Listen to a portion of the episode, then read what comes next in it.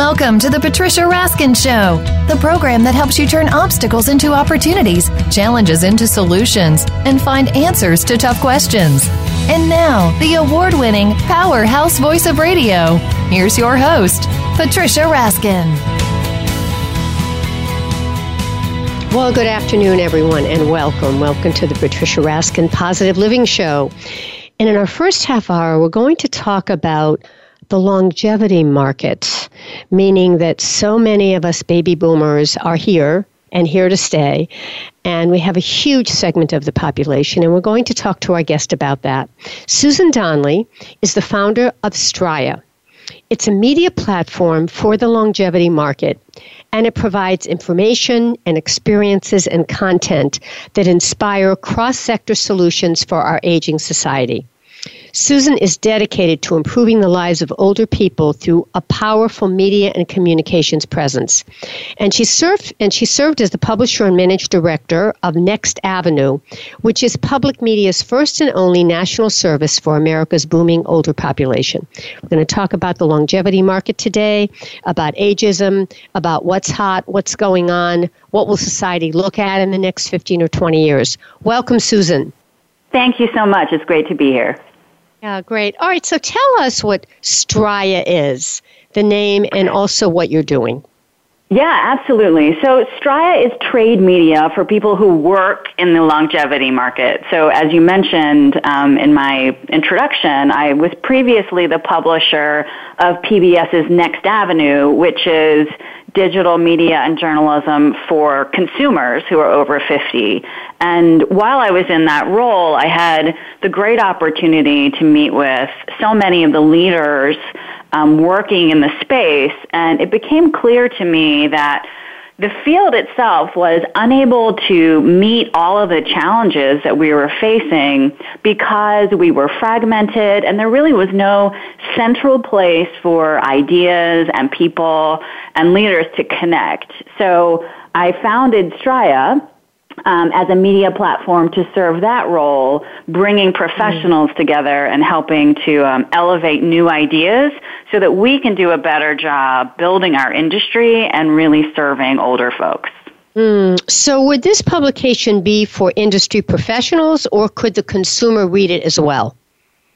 So we're for and about industry professionals, um, and we define that very broadly. So if your work touches the lives of older people and addresses opportunities and challenges of aging, you're in the longevity market.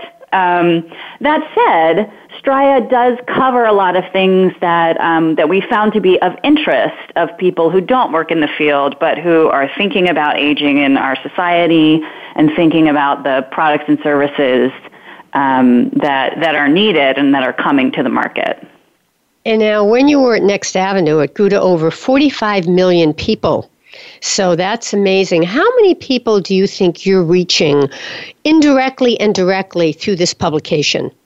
Yeah, so we were so proud um, that Next Avenue was able to reach so many folks um, during. I was there for about five years, and um, it's there's such a critical need for consumer media that speaks authentically about aging and addresses things that are sometimes hard to talk about, like end of life issues or um, you know personal financial crises. There's some tricky stuff um, that that comes with aging, and um, Next Avenue really wanted to be a place, and and still is. Um, a place where consumers can find information that's for um, and about them. Um, and so we were thrilled that um, that that we were able to build such a big footprint. Stria, on the other hand, um, is a smaller universe, um, but so far we launched. We're about nine months old now, so we're still brand new, mm. but we've mm. reached twenty thousand professionals in the field wow, so far. Wonderful, and we're we're growing fast. Yeah, that's all over the country or all over the world. Um, so we're primarily focused on on the U.S. market, so most of our readership is here. But we get a few folks, particularly when you're talking about something like ageism, which happens everywhere in the world. Um, you know, some of our content does resonate overseas.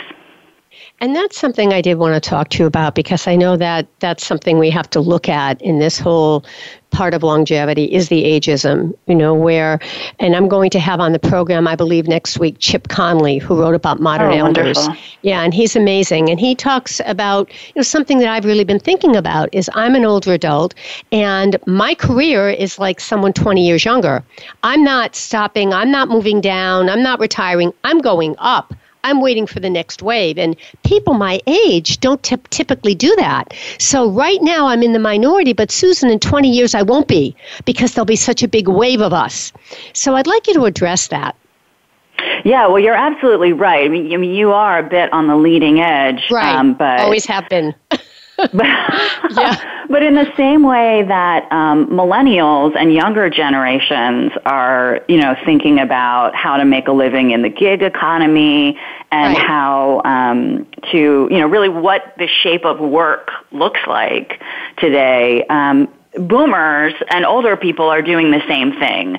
Yes. Um, so I yes. think you're right that there will be more and more folks who are um, doing sort of non-traditional work and, and frankly, non-traditional a lot of things. The places yeah. where we live, the communities yeah. that we structure, yeah. um, how we make our money, everything is a, is a little bit up for grabs. Um, and I think that what we're going to find is that what our culture and society need and what we as individuals need are a really broad range of options because what, what works for one person, you know, doesn't work for someone else.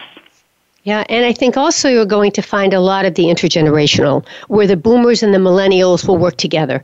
We're seeing that now, and that's and that's very strong.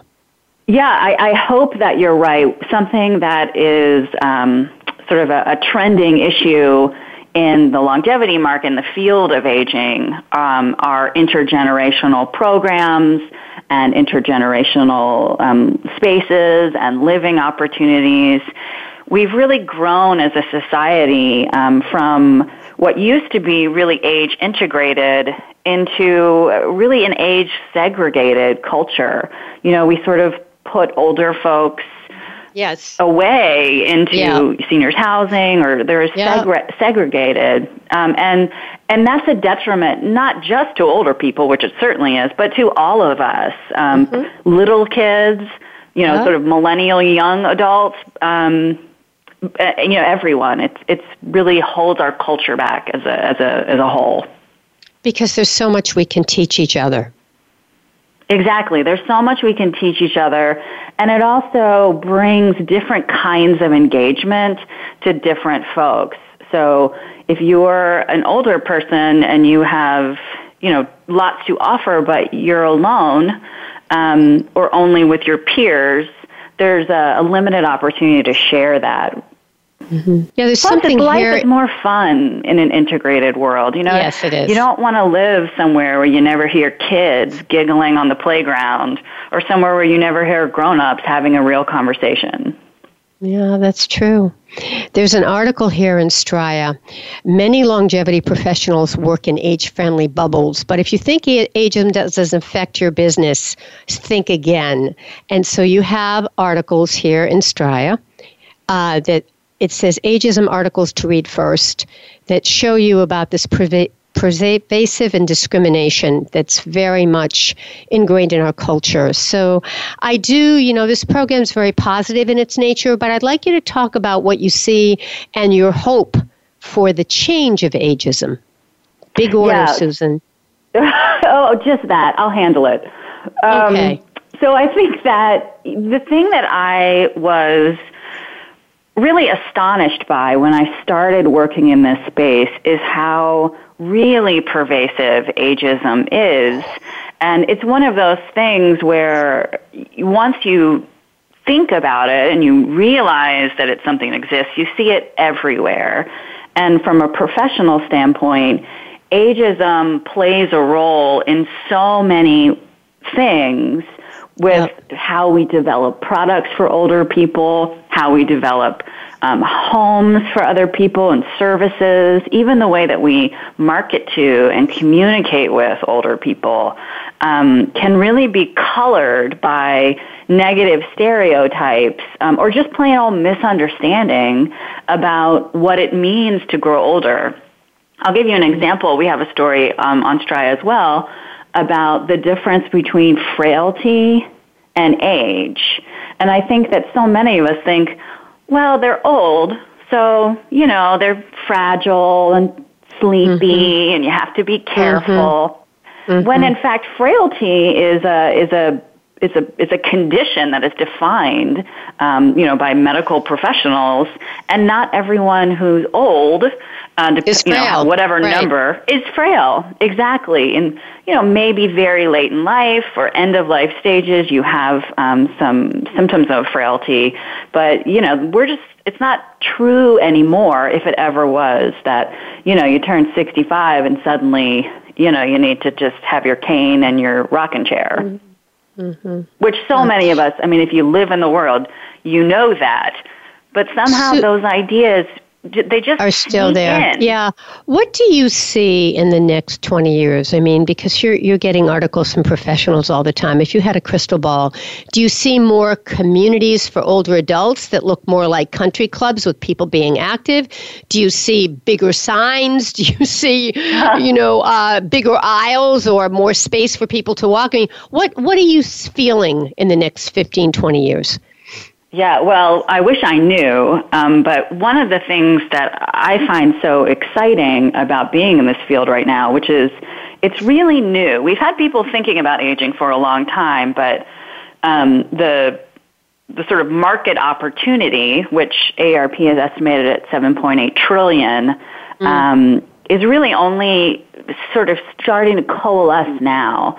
Um, so we're really in early stages.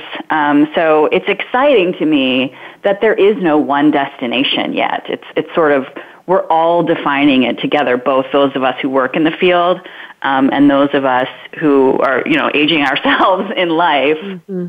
Um, but you know, so that said, some things that I think um, are sort of especially interesting to think about um, is the role of technology in aging. Mm-hmm. You know, we've sort of had a, a little period of time where a lot of tech in aging has been, you know, sort of sensors, I fall in and I can't get up kind of things.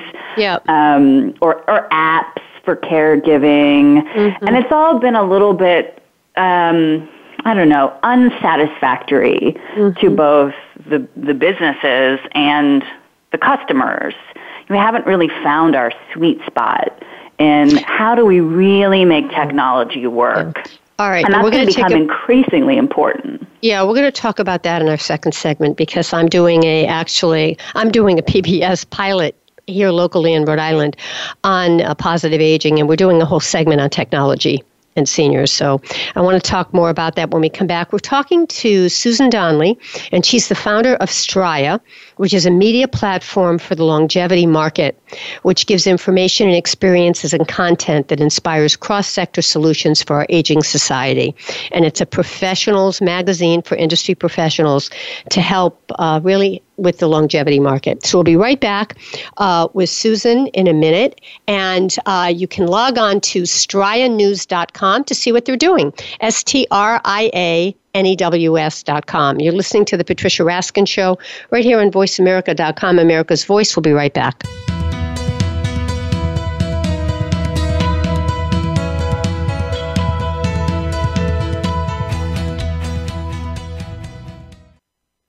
Streaming live.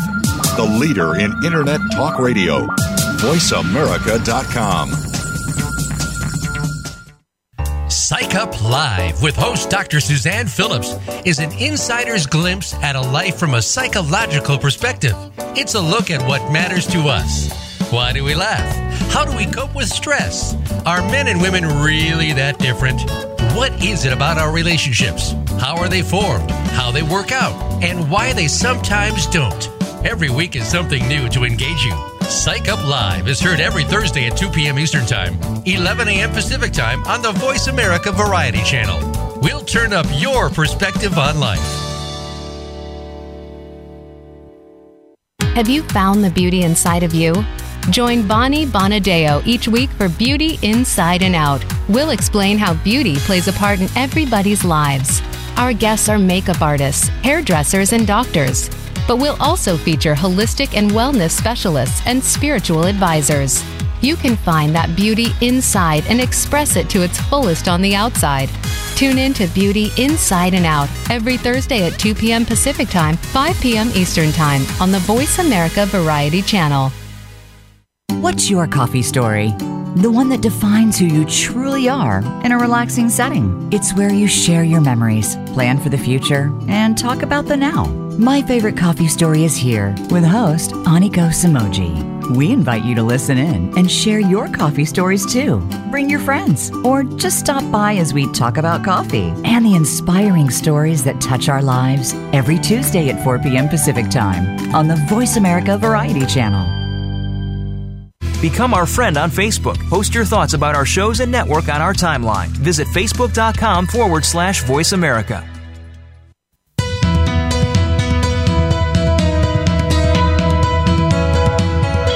You are listening to The Patricia Raskin Show. If you wish to call into our program today, please call 1 866 472 5788. That number again is 1 866 472 5788. You may also send an email to patricia at patriciaraskin.com. Now, back to The Patricia Raskin Show. Hi, everyone, and we are back. You are listening to the Patricia Raskin Show, and we're talking to Susan Donley about the longevity market. She's the founder of Stria, a media platform for the longevity market, which gives information and content that really helps us with solutions for our aging society. And welcome back, Susan.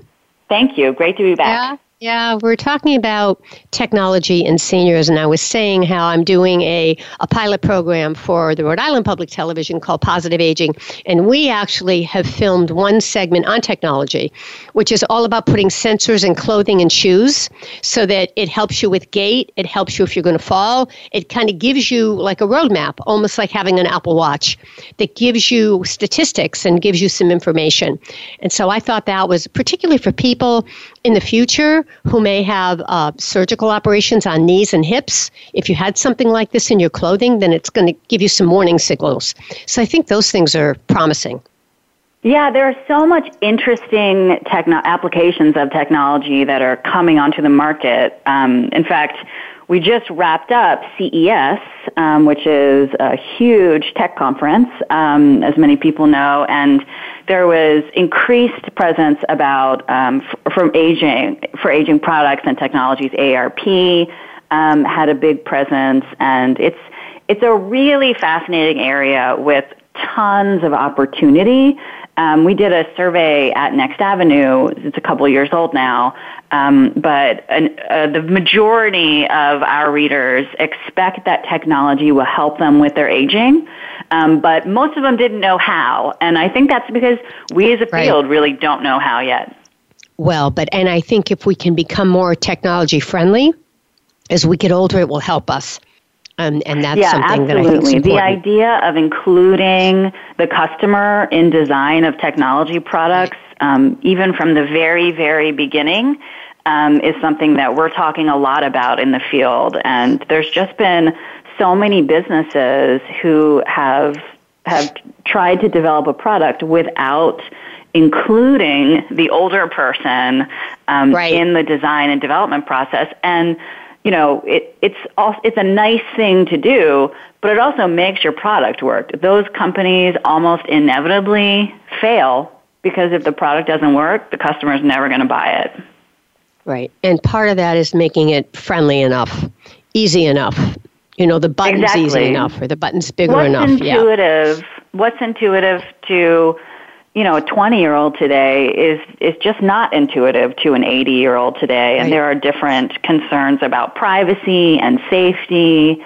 Um, you know, in today's um, demographic moment, there is a real digital divide. And it's not so much about who's good at tech and who's not. Um, but if you think about an 80 year old today, you know, there, there was, you know, they've, they've been around for the introduction of the radio. That's and right. now we have Apple watches, and that's an right. enormous leap. Um, yeah. And you know, it's yeah. it's not all sort of second nature. Yeah, exactly. You know, one of the things that's here in Stria that I'd like to talk about um, is your piece on disrupting ageism. Excuse me, disrupting ageism. That you have there's something called Healthy People 2030, which offers a chance to influence how we serve older people. Talk about talk about Healthy People 2030. Yeah, so that is um, um, a national, a federal government um, initiative, which has been sort of def- putting um, parameters around or defining the um, the healthcare agenda for the government and uh, for for decades now. But we're up um, right now to set the agenda for the next the coming ten years, and of course. Um, sort of issues around health and aging are huge, yes. and they're going to be um, even even more important in the coming years when you think about um, reimbursement programs, Medicare, Medicaid, Social Security issues. I mean, we've got a ton going on in the government, um, particularly when it comes to health.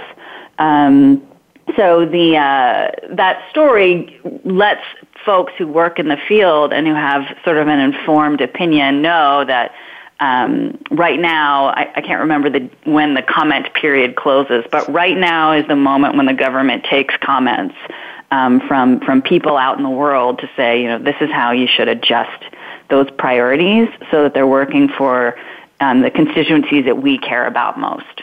Mm-hmm. And I think that's strong in government now, don't you? And and we have so many we have a lot of elder statespeople in government. I mean a lot of people who are movers and shakers are older. We have younger, yeah. but we have a lot of older. Yeah, it's interesting. We um, there is a lot of advocacy um, happening with professionals who work in our field because so much of what um, the services and programs that support older people right now are um, part of part of government um, at, at, whatever level, federal, state, or local. Yep. Um, but it's an interesting dichotomy because the people who legislate and who are in control of the government, despite their own age, they're still bringing some of those um, ageist stereotypes along with them. Mm-hmm, mm-hmm. And we also, you know, aging today is really, I, I sort of think of it as a tale of two stories of aging. Um, some folks are doing great and are thriving. You know, you think about that sort of picture of a boomer, you know, kicking back and enjoying, you know, their grandkids and the sunshine.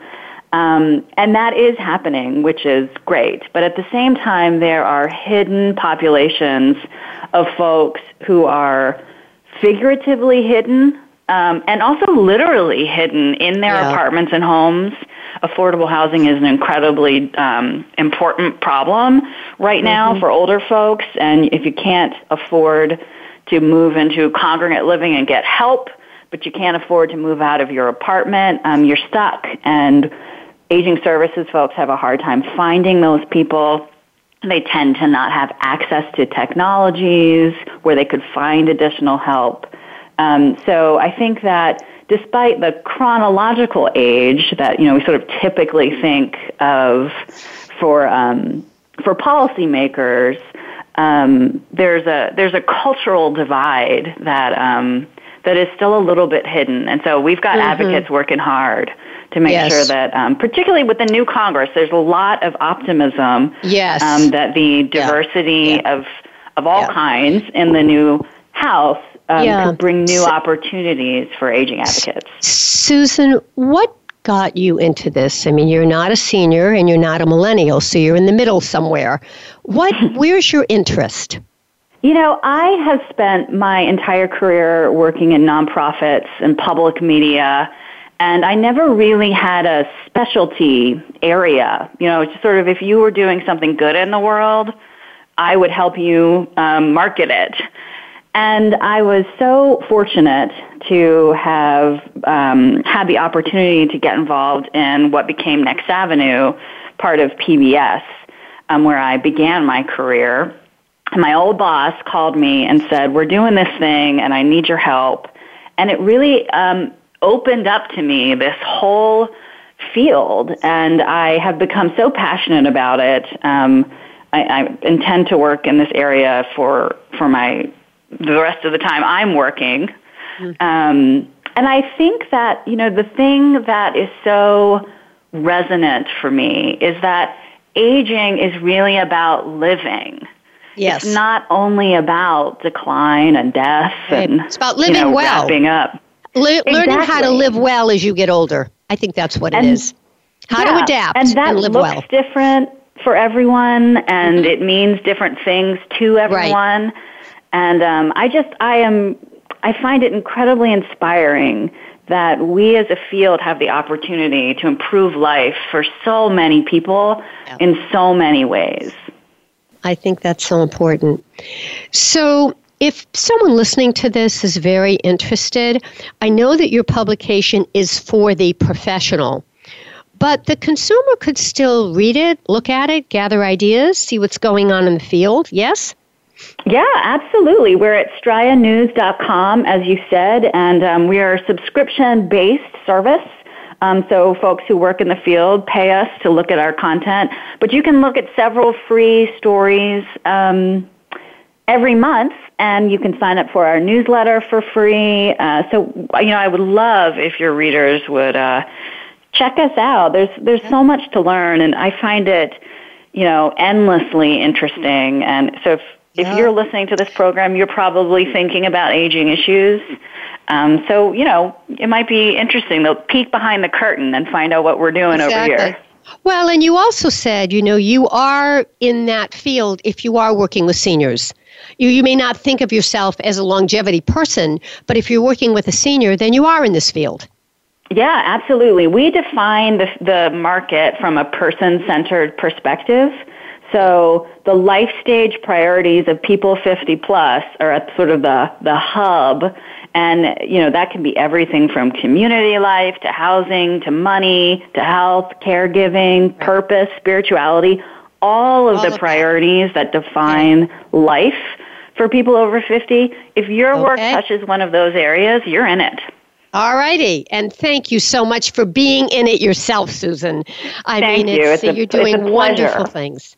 Thank you. Susan Donley, publisher of Stria, S T R I A. Go to Stria News, S T R I A News.com. Check it out. Um, it was just great to have you on the program. Thank you so much. All right, stay on the line for a minute. All right, folks, that wraps up this first portion of the Patricia Raskin Show. We have another interview coming up right away. Stay tuned, we'll be right back.